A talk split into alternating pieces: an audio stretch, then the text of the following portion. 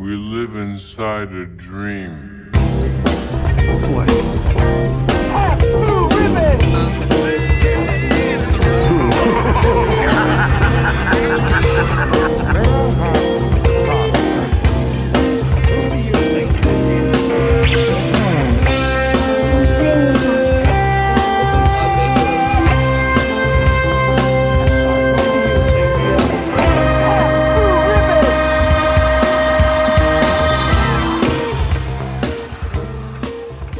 I Learned to Stop Worrying and Love Da Bomb. Welcome to Stan and Dave Need Wedding Dates. I am I'm your host Jeremy Schmidt, uh, and joined with me today is my co-host. Eric Keppel, uh, I'm I'm gonna take off. You can you can do this one alone, Jeremy. Uh, I took a full 30 second stop to come up with Da Bomb. yeah, Uh, I was also gonna do a, maybe a riff on like Doctor Weirdheart, or like or like some play on Strange Love. Um, I like Weird Heart. Weird Heart has a good ring to it. Yeah. Uh, Dr. know- Weirdheart, or how I stopped, uh, how I learned to stop worrying and love Viacom. We've sold out to Viacom, folks. Hi. Yeah. Uh, yes, we are in the uh, Viacom skyscraper, which I'm assuming they have in NYC. Yes. Top floor. top floor. Jeremy- Roof. I don't know why I just thought of it. I think because we were talking about uh, uh, your intro, uh, Da Bomb. But I, as a writer, I think you can relate to this. You ever wake up, uh, you're like about to fall asleep, and you just have an idea so good that you have to write it down? oh, yeah. Oh, yeah. Yeah. Yeah. So uh, this happened to me last night, and uh, little. You, you know, I, was- I was trying out a new a new uh, sleeping medication, Mm-hmm. and uh, put me in a very like weird state of mind. I, d- I don't even like really remember waking up to write this down. But at the foot of my laptop on my desk this morning, there was a uh, a piece of paper that just said the word foot hats. uh, and then underneath it had a dash next to it and just said another word for socks. So That's uh, great. apparently, I thought that that was a great idea uh, last night while I was sleeping. Uh, that is very funny, and thank God for our notes app, so we can keep each one of uh, our little our little like morsel gems, and uh, eventually become the kings of comedy. I Yeah. I wrote down something yesterday um, that I thought was funny, and looking at it now, I guess just because you brought yours up, I'll bring mine up. It says uh, a guy that only has milk to drink. But he like lives in the desert. Yeah, so that yeah, that'll end up on the UCB mod stage coming up uh, soon. Eric, a little UCB news. I know that our listeners love inside baseball with UCB. I Oh, yeah. uh, the new mod year started. I'm on a brand new team. Very Um, fun. Yeah, very What's, fun, uh, very cool. what kind of name do you guys got? Do you, do you have a name yet? Our name is Jumpman. Okay, I like that. Yeah. that a video game reference? It's a Michael Jordan reference. Okay, nice. Yeah. See, I I hated the name, but I hated it least of all. Does that make sense? Yeah, I hate every name for everything I'm involved in uh, until after a while. It, Yeah. Names just become completely redundant, and Yeah.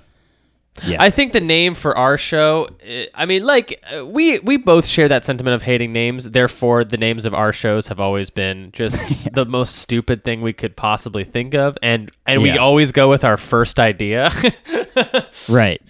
Uh, I but do love this one though. I do Yeah. like Stan and Dave need wedding dates. It is very good. Uh, today on the show, we are talking about Doctor Strangelove, or how I learned to stop worrying and love the bomb, directed by Stanley Kubrick in 1964. Uh, Eric, maybe we, we should take care of a little business though before we get into the episode. Yes, I also want to hear from you. Uh, we'll get into this after the after the after the. Uh, so we're doing a we have a Patreon, patreon.com slash Eric and Jeremy. Uh, we're doing Tales from the Crypt episodes over there. We are doing uh, a whole bunch of weird shit, uh, tons of weird movies. Uh, uh, it- it's a great we got we got a great great show going on over there. Yeah. Uh, as this after before this episode came out, I think uh, you will ha- be able to hear the first installment of get this, Jeremy, Lie Land, our Halloween, our, our Hollywood conspiracy podcast, where I basically uh, try to red pill Jeremy on uh, various weird uh, Hollywood related conspiracies. And on the first episode, we're doing, of course, Stanley Kubrick uh, faking the moon landing. I cannot So- believe it's called Lie Land. That is It's pretty good, That's right? the best name I've ever heard for anything. That's Yes. that's amazing. Lie Land. Wow. I can't believe it. That's great. You heard it here first, folks. you heard it here folks. first, Uh, folks. Lie Land. very very fun stuff you gotta it's worth it's worth pitching in the five bucks just to hear that episode i mean we haven't recorded it yet but i'm sure it's great Yeah, I'm yeah, I'm yeah. As I'm shrugging, I'm sure, I'm sure it's great. I'm sure it's good. Uh, i've been doing uh you know i was doing some research for it on a, a uh, on a flight recently and there wasn't wi-fi on the flight so i had uh saved to pdf forms of like reddit threads and stuff Mm-hmm. and I was like, so my like neighbor next to me, like people on the plane just saw me like looking at PDFs of Reddit threads, which must have made me seem like a huge loser. like a like a real psycho, a real psycho. Um, Yeah, no, so I'm, I'm excited because I'm excited because I'm uh, I'm not a big consp- I mean I love conspiracy theories, but I don't really believe in any of them, and I'm kind of been out of the game for a while. So I'm excited to get back in the game. Oh yeah. Oh yeah, that's patreon.com slash Eric and Jeremy. We got a whole bunch of stuff going on over there. Uh, You can you can pay a certain amount of money to make us do an episode on a movie, any movie, uh, a whole bunch of shit. Uh, and Jeremy, real quick before we dive into Strange Love, uh, I from what I gather, you went to a, uh, a Stanley Kubrick uh, photography exhibit. Oh yeah, that's right. I- I'm glad you brought this up. Yeah, I need to send you some more photos so we can get them up on the Twitter, or I guess I could post them on the Twitter myself. But uh, yeah, I went to in in uh, here in lovely sunny California. There's a a uh, a museum called the Skirball Museum. Mhm. Uh, have you heard of this, Eric? Have you ever been here? Heard of it? Never been there. Yeah, so the Skirball Museum is cul- cultural center, mind you. It's like uh, an exhibit hall where they show various. I don't know. They have different exhibits, but on this particular uh, run, they did Stanley Kubrick, the photographer. So all the photography of Stanley Kubrick pre um, him being like a director. So it was. It started in like 1946 and went through 1950. Um, and it was all of his stuff he did for Look magazine, and including something they had there was the um, the uh, Day of the Fight, which was his Oh. boxing documentary, his 18 minute long boxing documentary that he made. I think at the behest of Look magazine. I think they they commissioned that to happen Yeah, Um, that sounds right.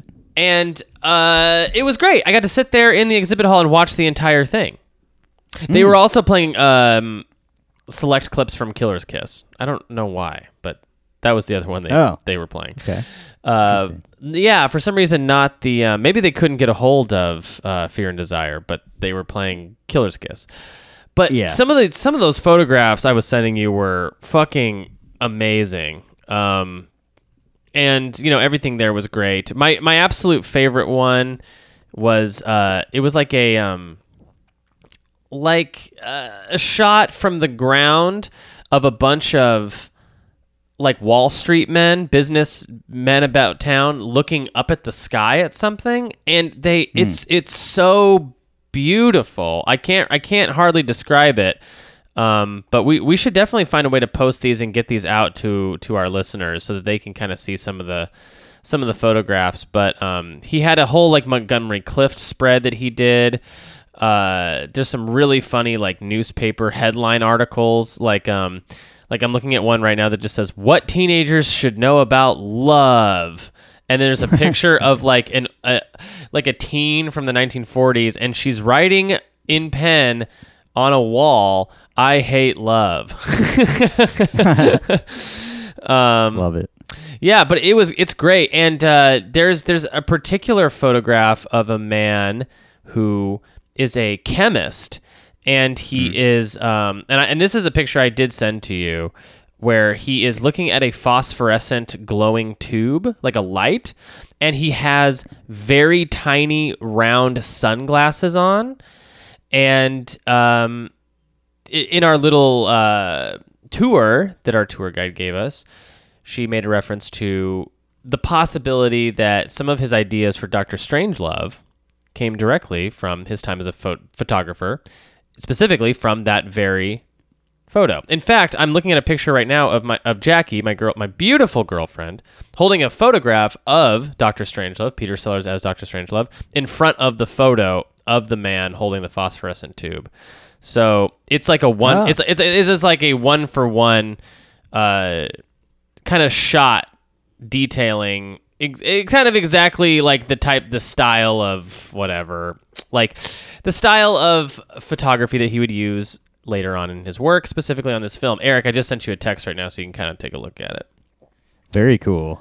Um, Yeah, Hold on. um, I you might have to redo it. I blocked your number. Oh, okay. Hold on. Let me. Uh, I'll send it from my burner cell phone. Oh, okay. yeah, yeah. Your motor Motorola Razr. yeah, yeah. My uh, my Boost Mobile. Oh, very cool. yeah, Very cool. yeah. So, um, it's really yeah. It was it was it was a, a charmed. It was a, a Valentine's Day gift that my girlfriend gave gave me. Um, I was very charmed by that. It was very emotional. I was like, wow, this person really knows me. You know. Yeah. Um, She's like, this guy's a nerd. He'll like this. yeah, this guy likes Stanley Kubrick. He, I hear him shouting about it from the other room. yeah. Um, but yeah, it Yeah. was very cool. If you happen to be in California, I highly recommend you check out the Skirball Museum, uh, the Skirball Cultural Center, Stanley Kubrick photography exhibit, because also it's free. Ooh. I believe. I think it's free. Maybe it's not. Maybe maybe I'm wrong. Maybe it's twelve dollars. but it's twelve dollars. it's either free or twelve dollars. Yeah, exactly. uh, they had a lot of merch there too, Eric, which I I was like uh, chomping at the bit to get into that uh, Yeah. merch booth to get to buy something like a unique Stanley Kubrick piece of merch. Uh huh. And nothing they had there made any sense. There was like there was a photography book, but it was like two hundred dollars, so I couldn't buy that. And then there was like some postcards, and I was like, I don't want this, so I just kept the like the program for the museum as my little token. Did they have a Did they have the the penis statue from from Clockwork Orange? Yes, they did. Um, but that was uh, behind police tape. They were a crime had been committed with that recently. So, All right. um, Interesting. Yeah, no. Uh, it, it, none of it was um, anything that we have touched from any time we have touched in this podcast. So it was all pre this podcast existing. What we've covered in this podcast. So all pre Fear and Desire type stuff. Very cool. Yeah. Very cool. Yeah, very cool stuff. Um, anyways, we are covering Doctor Strangelove, uh, starring Peter Sellers, George C. Scott, and Sterling Hayden, returning Peter Sellers and returning Sterling Hayden from previous works of Stanley Kubrick. Sterling Hayden is the lead in The Killing, as you might remember, Eric. Right.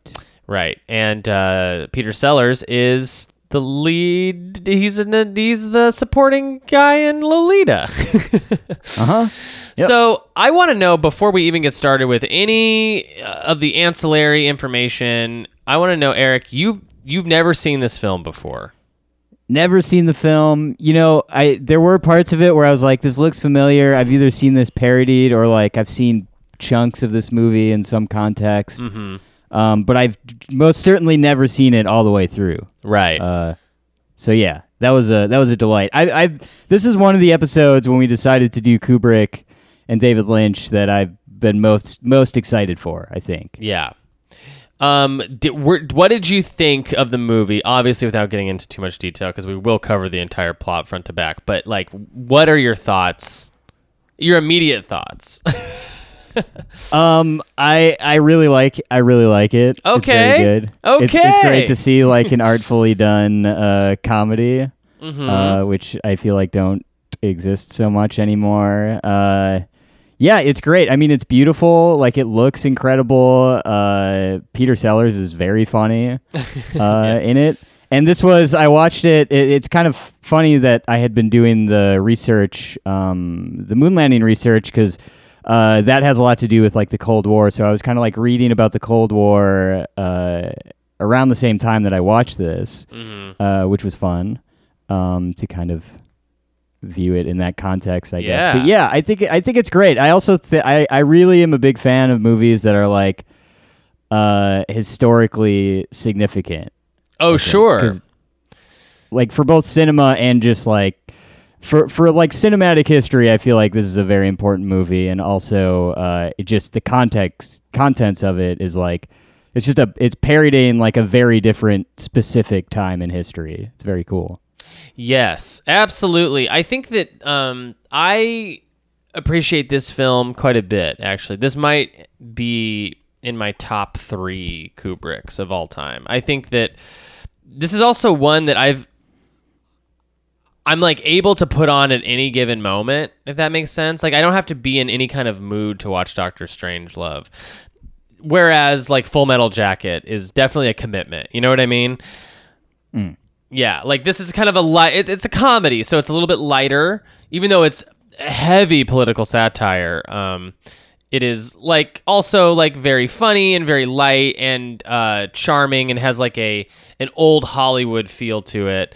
Whereas you know some of Kubrick's other films, like it, it, it definitely requires a bit more attention and a bit more um, of a uh, you know, you, again, uh, you got to be in the you got to be in the right mood for it. You know, you're not just you're not just gonna suddenly surprise yourself by putting on Barry Lyndon. No, you know that's that's something you gotta you gotta really commit to. Um, but uh, Doctor Strangelove is a little different, and I think also because it happens in vignettes. You know what I mean? Like it kind of it unfolds in in a kind of a peculiar way. The story is told in a very strange way. I think that that also helps with. Uh, the rewatchability of it. That being said, though, I think there are a lot of like really deep, hidden, cool stuff that upon repeat viewings you will appreciate this movie more and more. I know I have. Like uh like any good book, Eric. Sure. Um, yeah, I'm I'm rereading Lolita right now. Yeah, like any good fun. book. Yeah. um, so it, the year is 1964, uh, and we do this before every episode of the show. Eric, what were you doing in 1964? uh, you know, I was uh, let's see. Was your I- dad even born in before 1964? I think my dad was born before 64. I don't know what he was up to. I don't even know like what how old. I can't do the math in my head anymore. now that we're in like the dad 2020s. five, yeah. Okay. Interesting. Hmm. Um yeah, I don't know. I don't know. I wasn't uh you know, I wasn't I wasn't born so but if I was around, you know what I'd probably be doing is I'd probably be uh I'd probably be uh getting into the I guess is a little before the Grateful Dead. Maybe not. It's a little. I think it's a little before the Grateful Dead. Maybe like some of their earlier stuff, but you probably would have been a fan of a little band called the Beatles. You might have been such oh, a I would have fan- been yeah, freaking out. Beatlemania. Yeah, you might have been such a fan of them too that you might have actually gone to the theater to see a little film called A Hard Day's Night, which came out Oh. in 1964. Very cool. Um, and you might have also been a fan of a of a uh, well-known British spy named 007, James Bond, and you might have gone to the theater that year to see Goldfinger, probably one of the bigger Oh. the bigger uh, James Bond films. You know, I know this is there's like podcasts dedicated to James Bond. I do and I guess maybe we don't have to do podcasts about every movie that I rewatch, but uh, I there are a couple James Bond movies where I'm like I would like to rewatch that. Right now I'm uh, I'm looking at the filmography of Tracy Reed, who uh, I really enjoyed in in, in uh, Doctor Strangelove, and I guess she's in Casino Royale. Mm-hmm. The Uh, original Casino Royale, is that what you Yes. mean? Yeah. Yep. Um, also, that remake is fucking awesome. I mean, I, I I can't sing the praises of the remake with uh, the new guy. What's his name? I say he's new. He's like actually a fucking really old guy now at this point. Yeah, is it Uh, Daniel? Daniel Craig. Yeah, yeah, yeah. But that oh, okay. that Casino Royale movie is really good. um, yeah, Fistful of Dollars came out this year. Um, Seduced and Abandoned, the Italian film. You know, the '60s is not a highlight. Is not like a um. Is not a very successful decade for Hollywood cinema. In fact, the '60s were so uh, profitless for Hollywood that um, a lot of major studios began to shut down and uh, file for bankruptcy because uh, they weren't making any money. The famously, the story is that the Hollywood film system that had worked so well for them in the you know 20s, 30s, 40s, and 50s w- was starting to wane and die in the 1950s, and then by the 60s, it was almost completely dead.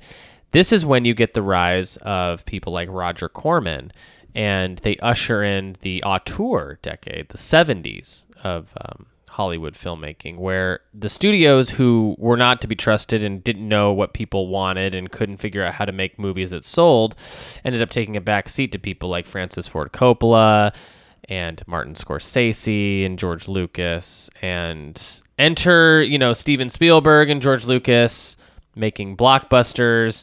And by the 1980s the Hollywood film system will figure out how to mass market and produce films like those, like the Star Warses and the Jaws, and um, they they will end up taking away the Yeah. the uh, films from the auteurs and uh, having a very successful decade of the 80s before crashing down again in the 90s.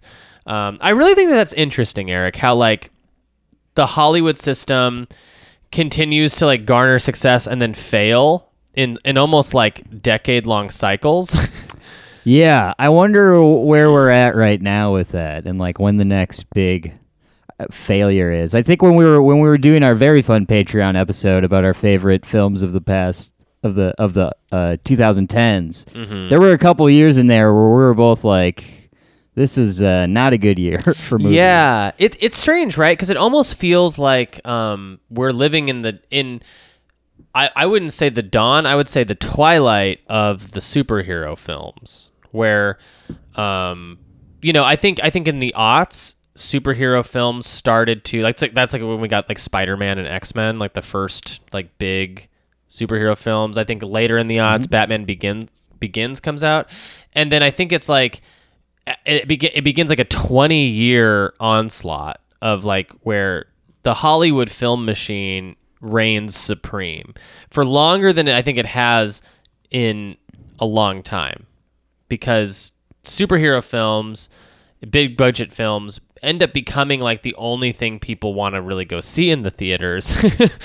Yeah. And uh and and and and to their um to their credit, you know, uh, w- streaming became a thing and Netflix became a thing. So watching uh, films at home became way more of a actual like people wanted to do this, and it became cheaper for people to have really great, you know, home theaters eh, where they wouldn't have to leave their house. So I think two things kind of happened at once there that kind of killed, you know, independent cinema and like the draw to going to the to to like the art house cinema to go see your favorite, you know, Spike Lee film because Yeah. um because yeah, because like now we can stream them on Amazon Prime and Netflix.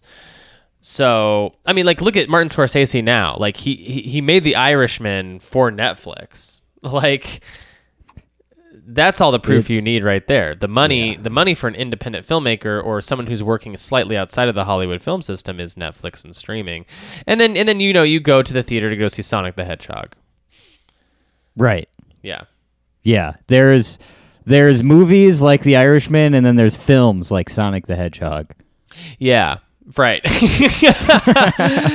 um, you know, like uh, the '60s were also like um, they were still trying to cash in on that 1950s sort of uh vibe of like um like two of the most successful films of the 1960s were My Fair Lady and, and Mary Poppins and uh they're like musicals right they're like they're like uh they're like not really indicative and they don't really reflect the culture of the 1960s which is like teenagers and youth and and uh, hippies and smoking pot and uh, rejecting your your boomer ass parents you know Yeah. um so uh amidst all this though Uh-huh. somebody who is still making money hand over fist at the cinema is Stanley Kubrick he is making stuff like Doctor Strangelove, and then later on, very end of the '60s, 2001: Space Odyssey, and people love them. People love these films. Uh, they're they're uh, box office uh, successes. The budget for Doctor Strangelove was 1.8 million dollars. The box office that it grossed in North America alone was 9.4 million dollars. That is a 900 percent return. Yeah, not too bad. Yeah, not bad at all. Uh, in 1989, the United States Library of Congress included Dr. Strangelove in its uh, first group of films selected for preservation in the National Film Registry. It was listed as number three on AFI's 100 Years, 100 Laughs list. Um, it's also starring a little known uh, country uh, music singer slash actor Slim Pickens, who we would end up seeing in uh, films like Blazing Saddles.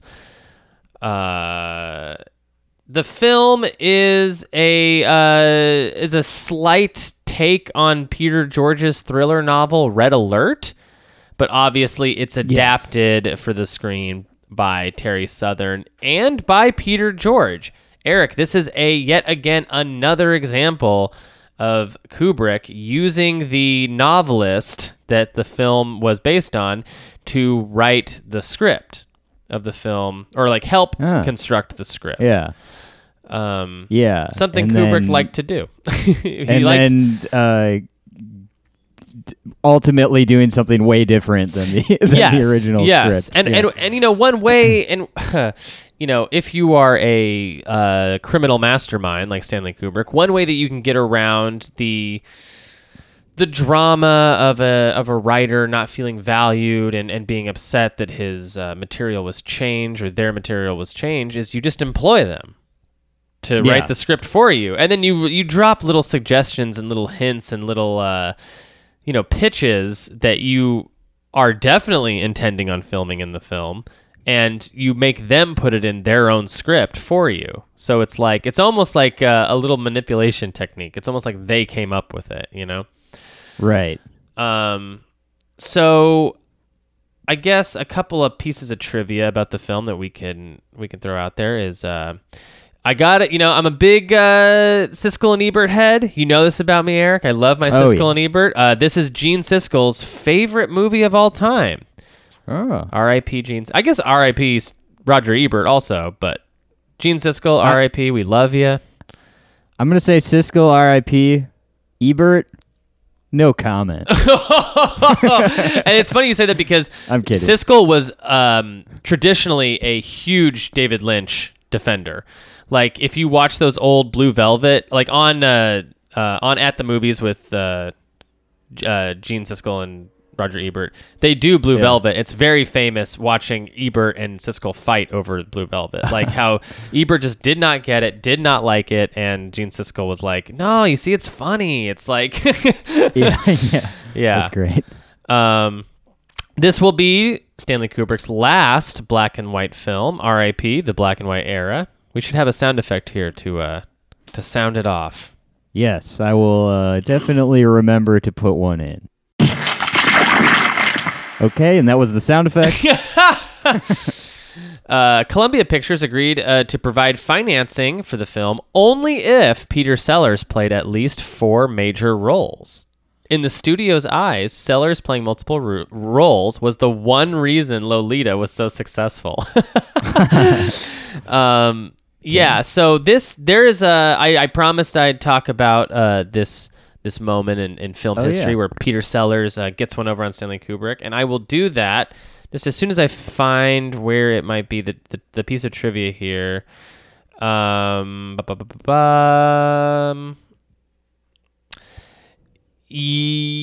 Ye- yes. Okay. So Peter Sellers was cast originally a- to play four characters in the film. If you notice, Eric, though, he only does play three. It is the British Yeah. officer, the president, and Doctor Strangelove. Peter Sellers was also cast to play Major T.J. King Kong, who ends up being played by Slim Pickens, the country um, you know, like the cowboy. But he had trouble developing a Texas accent. When Sellers broke his ankle, Stanley Kubrick decided to cast another actor who naturally fit the role. John Wayne never responded. Bonanza star Dan Blocker declined the role because the script's progressive political content. Kubrick cast Slim Pickens because of his work on One Eyed Jacks. Pickens was not told that the movie was a comedy and was only shown the script for scenes he was in. As a result, Pickens played the role, quote unquote, straight. um, yes. Uh, so the story, uh, f- the legend goes that Peter Sellers actually just was going through kind of a hard time with the drink and the drugs and didn't really actually want to play a fourth character in Stanley Kubrick's uh, political comedy. Um, In fact, uh, it is it is well known that he didn't he was not keen on multiple takes. One of Stanley Kubrick's trademarks. Kubrick felt that Sellers' performance improved with each successive take, while Sellers couldn't understand why he was being asked to keep doing the same scene over and over.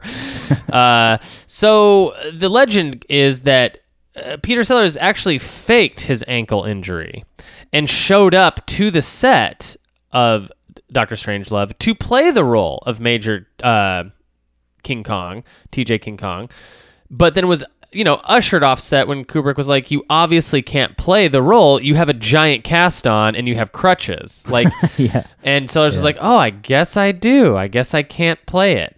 And uh, Kubrick reluctantly ushered him away and, and recast the part. But it is the it is a it is a it is a very interesting factoid because that is not something that would usually fly with Stanley Kubrick. Like Stanley Yeah. Kubrick very rarely had stuff like that happen to him where he wasn't in control and he was forced into a situation where he had to uh you know go with his second choice rather than his first choice. Um, Right. And I'm sure if, you know, Sellers had played it any differently, Kubrick would have found a way to manipulate him into uh, the agreed upon uh, uh, four character role. Right, right. um, That's that's so wild that that that was even like that there was a time in movies where like Stanley Kubrick had to have this guy in four four different roles. Right. pretty crazy. Right. I, I, it makes me think of what the contracts were like for films like, um, you know, I don't know, like Doctor Dolittle, right? Where Eddie Murphy has to play like his entire family. You know, I wonder if part of the contracts are like, all right, Eddie, you got to play at least six characters. We have to top the last film, and him being Yeah. like, I don't even know how who who else would I play?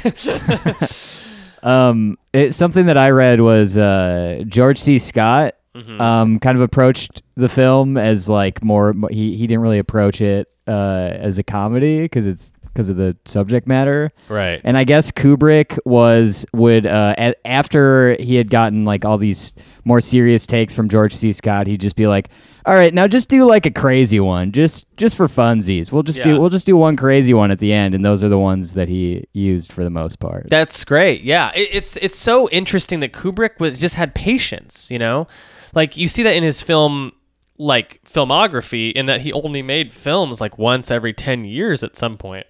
But yeah, he like he like just had this insane patience where he could just do takes over and over and over again, knowing he wanted one specific thing.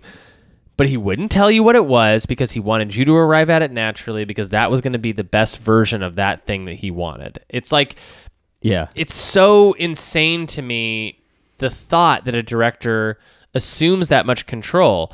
I mean, it really does show up on screen too that like performances in Kubrick films are unlike any other performances in other films. We've kind of talked about this before, but I you know, I hate comparing him to Wes Anderson, but it he's Wes Anderson's really the only other director I can think of off the top of my head that like when you're in watching his films like the director's choices are larger than the performances a lot of times Yeah. where Yeah. like like the the premise of the Kubrick film is bigger than you know Malcolm McDowell playing Alex in Clockwork Orange Right. um I also love that George C. Scott famously has that big trip and fall moment in the war room where he like falls backwards. That was Yeah. actually an accident.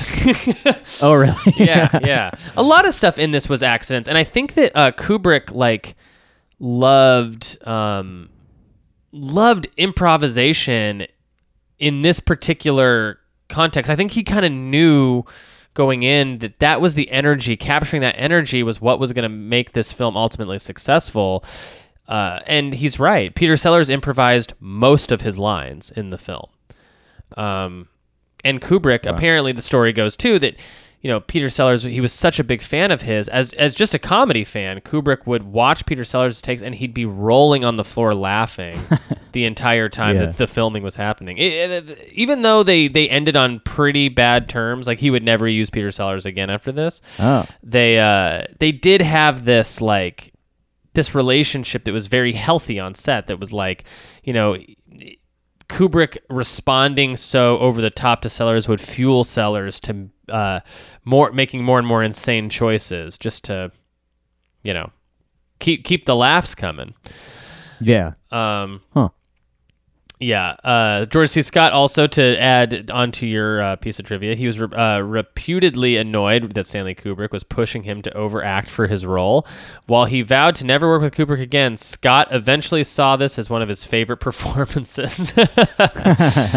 uh, He- he's like my f- he's my favorite character in this. He's dude, so fucking funny. when he slaps his belly, it's great. it's the so funniest thing in the movie to me. Uh, also, um, a little known actor at the time, but would become a much bigger uh, superstar um, for his very iconic role in a little movie called Star Wars, is in this film. James Earl Jones. Oh sure, yeah. yeah, he's one of the pilots in the um, in the bomber.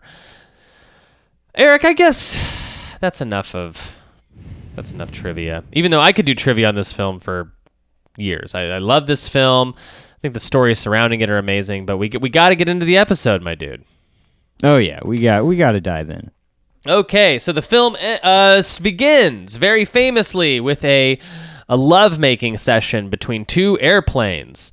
It is Yeah. beautiful music, um, uh, played uh, very romantically over a plane uh, giving fuel to another plane, but the the imagery is very phallic and. Uh, Yes, Yeah. and those titles are very cool. They're very like they seem very like modern almost. Like Yeah. uh, Kubrick was a little ahead of his time with that with that font there. It it's looks like uh, hand drawn, right?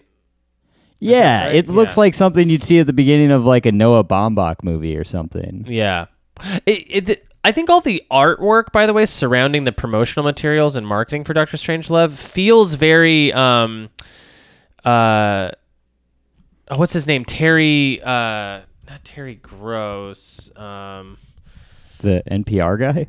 no, NPR uh, lady, uh, Ralph Steadman. It feels very uh, Fear and Loathing in Las Vegas, like that kind of Gonzo art, like um, like very crude, uh, almost like New Yorker style drawings. Like if you Oh, just look at the cartoon image of the cover of Doctor Strangelove, the poster, it's very like uh, almost Monty Python esque.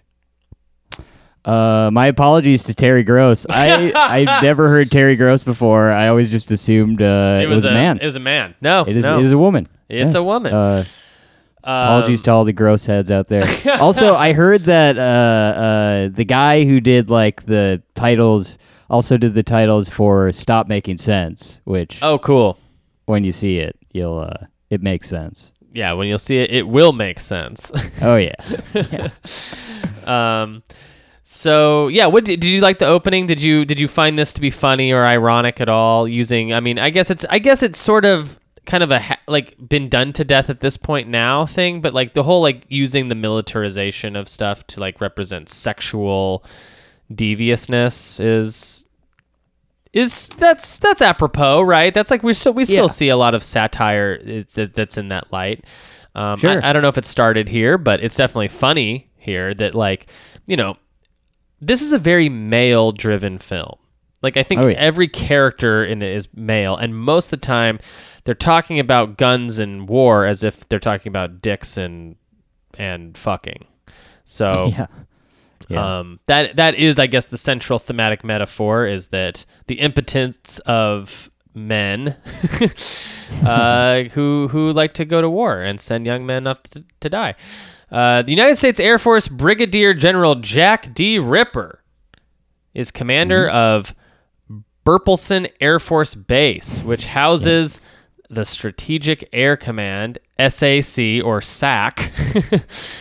Eight, uh, 843rd Bomb Wing flying B-52 bombers armed with armed with hydrogen bombs. The 843rd Wing is flying on airborne alert two hours from their targets inside the USSR. General uh, Ripper orders his executive officer, Group Captain Lionel Mandrake of the UK Royal Air Force, to put the base on alert. Ripper also uses Wing Attack Plan R to the patrolling aircraft, one of which is commanded by Major TJ King Kong. All of the aircraft commence an attack flight on the USSR and set their radios to allow communications only through their CRM 114 discriminators, which was designed to accept only communications preceded by a secret three letter code known only to General Ripper. So, what do you, how do you feel about the setup so far? I mean, did you get all that from the film? It was, uh, you know, I, I have to be honest, and I'm not, uh, I don't have a great attention span, but I, I had, I did like about halfway through the movie. I think I like read, uh, up to the point where I was in the Wikipedia plot because I was just, I kept getting distracted by like the way certain things looked and like, uh, just sort of like enamored with certain actors where I would like just be looking at them and not really absorbing the story. Um, which isn't a bad thing. It's just my attention span and what I was kind of drawn to. But no, I didn't exact. I didn't like totally understand what was going on until I read a little bit about the plot. Yeah, it, I think that even if some of the details are lost on you at the beginning, the film does still do a good job of letting you in on the bigger scope of what's going on. Like I I remember watching this film and getting that this guy General Ripper had ordered a fleet of airplanes to go attack the USSR to perhaps bomb it. Like I remember like that, but like all the details of turning off the communications so that only certain people can contact them, all that stuff, it, it, it gets kind of muddled for me. But Yeah. but like having it read, having it like read out loud, and like having seen it like listed on a Wikipedia page, I'm like, oh yeah, okay, that yeah, that that actually does make sense. That that that would heighten the reality that like not anyone can just contact these people. It all has to be contacted through this person who just so happens to yep. be slowly losing their mind.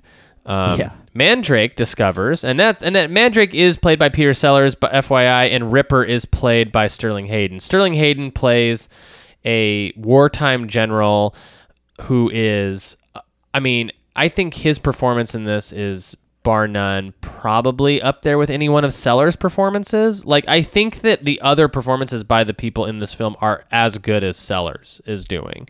Like, Sterling Hayden is so fucking funny as this general. What did you, what did you think of his performance? Is like that, like no nonsense, very dry, monotone. Yeah, I thought it, it was great. yeah, he's like always Uh, smoking yeah, a giant dick-like cigar, right? Yeah. yeah. Yeah. Um, and of course, it's like shot beautifully, so it also looks cool and stupid Right. at the same time. Yeah. uh, Mandrake discovers that no war order has been issued by the Pentagon, and he tries to stop Ripper, who locks them both in his office. Ripper tells Mandrake that he believes the Soviets have been using fluorida- uh, fluoridation of the American water supplies to pollute the precious body- bodily fluids of Americans. Mandrake realizes that Ripper has gone insane. Eric, I love this very key detail of Ripper's kind of like him losing his mind. It's it's kind of in the details, right? Because he's not just like crazy or bloodthirsty. He's a conspiracy theorist. Right. Yeah, he's like he is like a um a Trumpian like kind of alt right like uh you know when you hear people talk about fluoride in water, you know that that that connotates a certain type of person, somebody who probably I think the first time I heard about fluoride in water was um, like the conspiracy that the Nazis were pumping that into the water supply to like s- help sterilize people in uh, yeah, Nazi this Germany. this was a real conspiracy theory that people believed in, like around this time. I guess. and and then continued to believe in it. I think people still kind of actually might even believe. yeah, there are people that, that that still believe it. Yeah. Yeah. But I guess uh, if you were to pump massive amounts of fluoride into water, it would kind of cause sterilization. So, like, the cause and effect of this isn't actually like that is like he is right to think if he is getting fluoride in his water that it would pollute his precious bodily fluids. yeah, yeah. but I would say uh, drinking rainwater would probably be worse than yeah, probably drinking yeah. fluoride, fluoride, fluoride water. Right. Um, in the war room at the Pentagon, General Buck Turgidson or Turgidson briefs President Merkin Muffley and other officers about how Plan R enables senior office a senior officer to launch a strike against uh, the Soviets if all superiors have been killed in a first strike on the United States. Uh, so we should back up just a little bit. Like uh, George C. Scott is uh, sleeping. He's like having like his moment with his lady friend, right? In his in his chambers, where he's like wearing like an open Hawaiian shirt. Very funny phone call scene. Yeah, and uh, you know George C. Scott is uh, General Patton, famously. He's also um, I, I remember him most as uh, in the Rescuers Down Under as the voice Okay. of the guy who catches the eagle. Have you ever seen that film? A long time ago. Yeah, but he's got this very like uh, iconic voice. I'll tell you what we're gonna do, Mr. President. And he uh, he slaps his belly during this phone call, and it's one of the funniest things I've ever seen.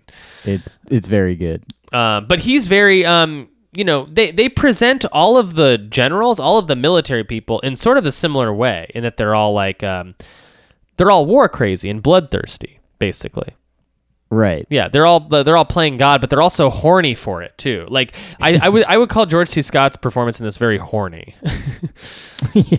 Yeah. um, yeah. and then that's juxtaposed against like the more nerd suits of the president, Merkin Muffley, who plays uh you know, it's Peter Sellers playing a very uh buttoned up, um, bald president of the United States. Uh, what did you think of Sellers as the president? Uh, I love it. I, I love this character. He's very funny. He reminds me of uh, Will Hines, kind of. yes. Oh, that's great. Yeah. He is kind of like Will Hines. Um, a- Uh, yeah. Yeah, a lot of the comedy with Merkin Muffley is like in those phone calls he has with Dmitry, the Russian, uh, well, the Soviet premier. Um, he's like, it's it. The phone calls are always framed as if they were in a relationship. Yeah. So he's yeah. like, he's like, Dimitri, come on. No, I didn't say that, Dimitri. Oh, stop it. You know, it's like very like uh like somebody talking to their scorned lover or something. right. So Uh, yeah, I love that line. I can't remember it, but it, when it, when it ends with like it, it- everything's fine or whatever. Do you know what I'm talking about? When mhm. he's like, I can't remember the line. I can't remember the line either, but I think I know what you're what you're referring Yeah. to. Uh, Turgidson reports that his men are trying every possible three-letter CRM code to issue the stand-down order, but that could take over two days, and the planes are due to reach their targets in a couple of hours. Muffley orders the U.S. Army to storm the base and arrest General Ripper. Turgidson then attempts to convince Muffley to let the attack continue, but Muffley refuses to be party to a nuclear airstrike. Instead, he brings Soviet ambassador Alexei de Sadetsky into the war room to telephone Soviet Premier Dmitry Kisov on the hotline. uh, on the Wikipedia, hotline is in quotations, which I love. Um, Yeah. Muffley warns the premier of the impending attack and offers to reveal the positions of the bombers and targets so that Soviets can protect themselves. Um, I also love how he describes uh, uh, Ripper. Uh, the president describes Ripper as going just a little funny in the head. yeah. He's like, you know, he just went a little funny. You know, Dimitri, a little funny in the head, a, a little funny. like, uh, Yeah. like the way the language that they're using to describe these events as if they're not going they're not like catastrophic world-ending events is very silly it's like Oh yeah. it's like describing somebody who yelled at somebody at, at your office it's like uh, you know they just uh, went a little funny um after a heated discussion with, in uh, Russian with the premier, the ambassador informs President Muffley that the Soviet Union has created a doomsday machine, which consists of many buried bombs jacketed with cobalt thorium G connected to a computer network set to detonate them automatically should any nuclear st- attack strike uh, the country. Within two months after detonation, the cobalt thorium G would encircle the planet in a radioactive doomsday shroud, wiping out all human and animal life, rendering the surface of the Earth uninhabitable for about 93 years. The device cannot be dismantled or untriggered, as it is programmed to explode in any such a, if any such attempt is made. When the president's, uh, yeah. So I guess we should uh, kind of just go over like a little bit of that. Like this is this is sort of in keeping with the paranoia, right? Of um of the Cold War, is that we thought a nuclear a nuclear strike to another country would trigger another nuclear strike, and perhaps we were also paranoid that that the Soviets had some sort of doomsday machine. I mean, the idea of the Cold War is that we're playing chicken with each other, right? Right. And the Soviets are, are a lot more secretive uh, than the U.S. Yeah, and I I, I always have found And- that very interesting that like we would end up finding out years later that the, we actually bankrupted the Soviet Union in the arms Yeah. race because they actually didn't have the resources we quite thought they did. Right. But they were they were ahead like in in a lot of things. Uh, they they were ahead in in um, like uh, developing uh, bombs and stuff like that. Yeah. Um, so when the president's wheelchair-bound scientific advisor, the former Nazi German Dr. Strangelove, points out that such a doomsday machine would only be a f- uh, an effective deterrent if everyone knew about it. De Sadesky replies that the Soviet premier had planned to reveal its existence to the world the following week. What did you feel? How did you feel about the introduction of Doctor Strangelove? Because he's introduced earlier, right, and then he comes back much later as like a way bigger force. But Yeah. um, yeah, it's like you don't realize he's sitting at the table, right? And then all of a sudden you just see smash cut to his wheelchair, kind of wheeling out of his spot and then coming over to the president, right? Yeah, it kind of came, came out of nowhere for me a little bit. Um, yeah, I don't know. It was interesting. It's interesting to me like how late he comes into the film. Yeah. Uh, and and I guess because if you're watching the film, you're kind of wondering who the hell is Doctor Strangelove? Like what Right. what is why is the film called Doctor Strangelove? What is this? What is that about? Um, yeah. I also love that uh, Sellers is doing his patented like German accent. Like he's doing his character that he did in Lolita already. You know the like when he was the um the the the school counselor coming to um uh James Mason's house and like convincing Lolita, uh, convincing him that Lolita needed to stay in the play. That's essentially the same character just dressed up differently. Yeah, essentially, yeah. Yeah. Uh, meanwhile, U.S. Army troops arrive at uh, Burpelson, still sealed by Ripper's order, to take over the base after a heated firefight with Air Force security policemen. General Ripper then shoots and kills himself, while Mandrake identifies Ripper's CRM code from his desk blotter, OPE, a variant of both Peace on Earth and Purity of Essence. Uh, purity of essence was something that um, Ripper was talking about a lot during it, where he was talking specifically about how sometimes women want to take his essence, but he refuses to let them, as if to uh, like imply like he is he is like staying a virgin on purpose, like he's specifically Yeah. not sleeping with women because they just want his his his sweet bodily fluids. yeah, yeah. A lot of a lot of fluids uh, talk. A lot of fluids talk. Um, yeah. So, what did you? Uh, how do you feel about Mandrake and uh, Ripper? Like, like their continued scenes throughout the film. Like, I think Mandrake's whole like run where he's talking about like how he can't do something because the string in his leg. He has a string in his leg. Do you remember that? Uh, kind of, yeah. Yeah, so it's a very famous like uh, improvisational riff that Sellers is doing, where he talks like he says, "Oh no, you see, I couldn't uh, because there, there's a string in my leg. You see, it's uh, and um, it cracked everybody up on set. It's still very funny to watch to this day, but like." He he riffs that he has a string in his leg, and that doesn't mean anything. like that's Yeah, that, it does- doesn't exist. um, Yeah. but yeah, um, So, uh, using the recall code, uh, SAC successfully recalls all of the bombers but one. No one in the war room knows that a Soviet surface to air missile has damaged the fuel tanks of that plane and destroyed its radio equipment, making it impossible to recall its particular plane, even with the correct recall mode. So, I guess uh, the plane getting attacked by the Soviets sort of damages its radio. So, like the one that Slim Pickens is on, that uh, James Earl Jones is also on, that that particular plane cannot be contacted at this point.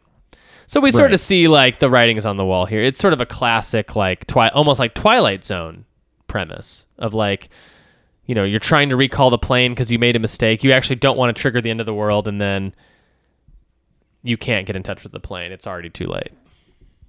Yep. Uh, Muffley discloses the plane's target to help Soviets find it, but its commanding officer, Major Kong, with his fuel dwindling, has switched to a closer ba- uh, a closer backup target instead.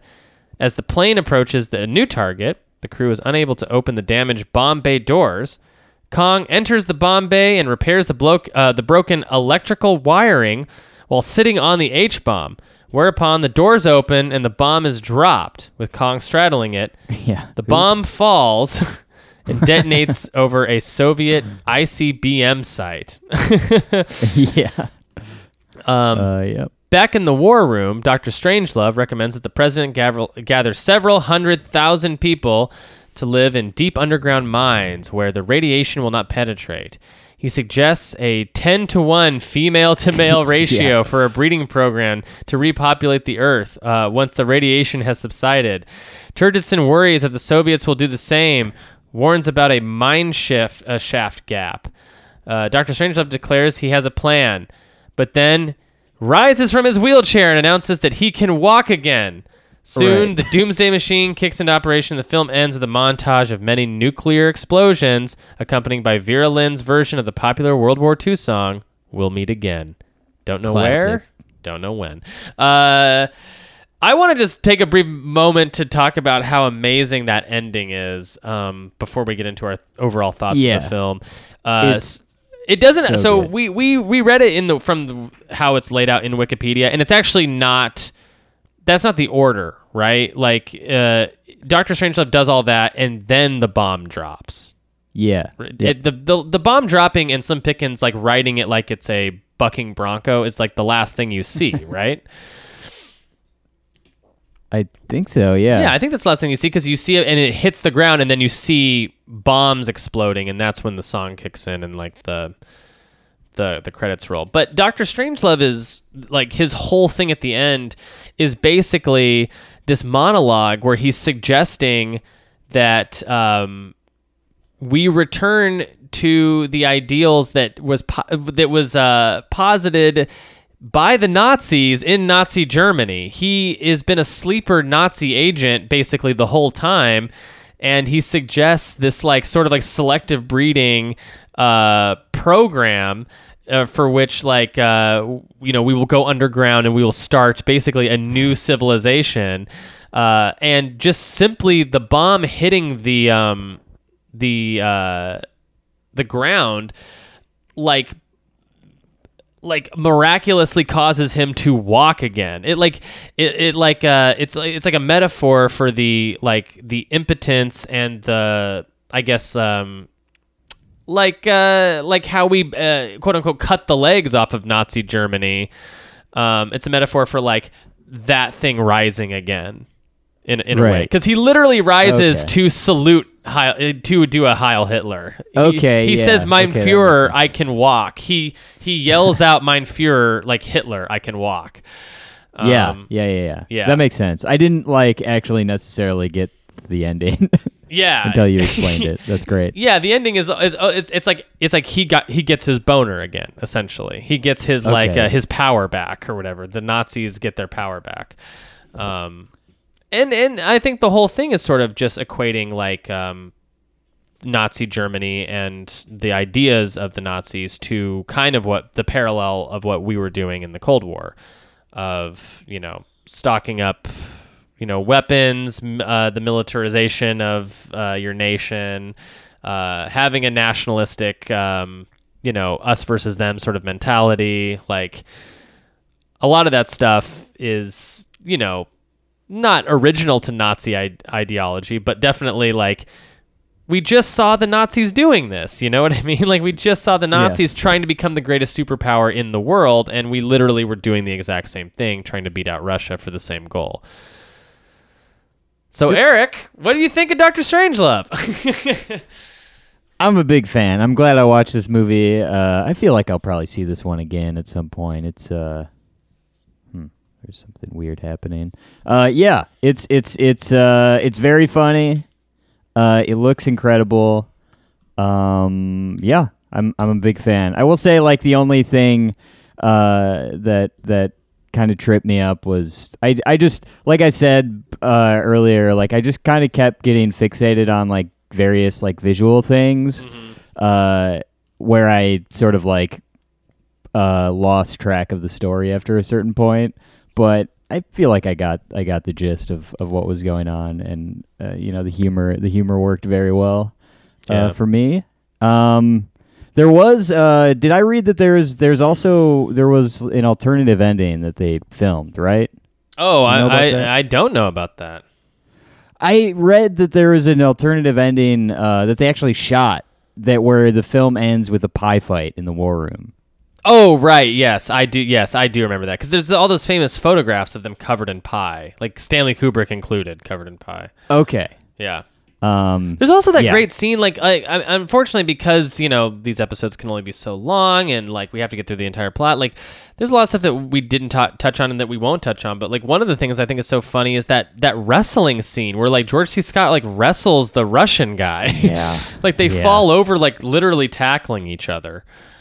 George C. Scott is my favorite. I could watch him. I, I I could watch him in this his scenes in this movie over and over. When he's uh when when they're gonna re- let the like Russian ambassador in, and he's like, but the, he'll see the board. Yes, go see the big board. Yeah. and he, uh, I could watch him chew gum all day too, because he's like chews Yeah. so much gum in this.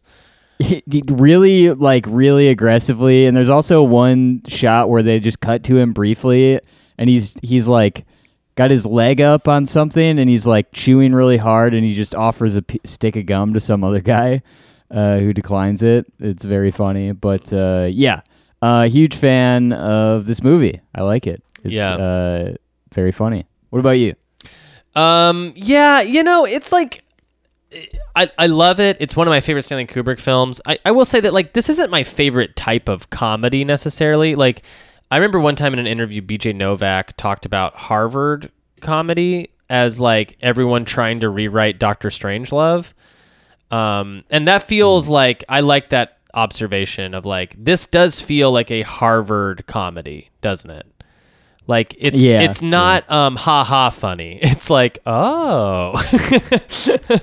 I see what you did there. That's clever. It's it's cleverness uh, in a lot a lot of ways more than it is like um uh you know, it's uh, rather than like an anchorman type thing. But it's like um but I, I will say that there in this film there is a lot of laugh out loud moments and there a lot of the humor still very much holds up because it is so silly. I do think that there is a um, a Monty Python esque element to the film, especially you know just the fact that Sellers is playing multiple roles really makes it feel like a sketch comedy film in a way where like you have the sketch of the British officer and Sterling Hayden, you have the sketch of the war room, you have the sketch of them in the airplane. Like they feel like sketches to me. Like Doctor Strangelove feels like the unusual thing in his own sketch.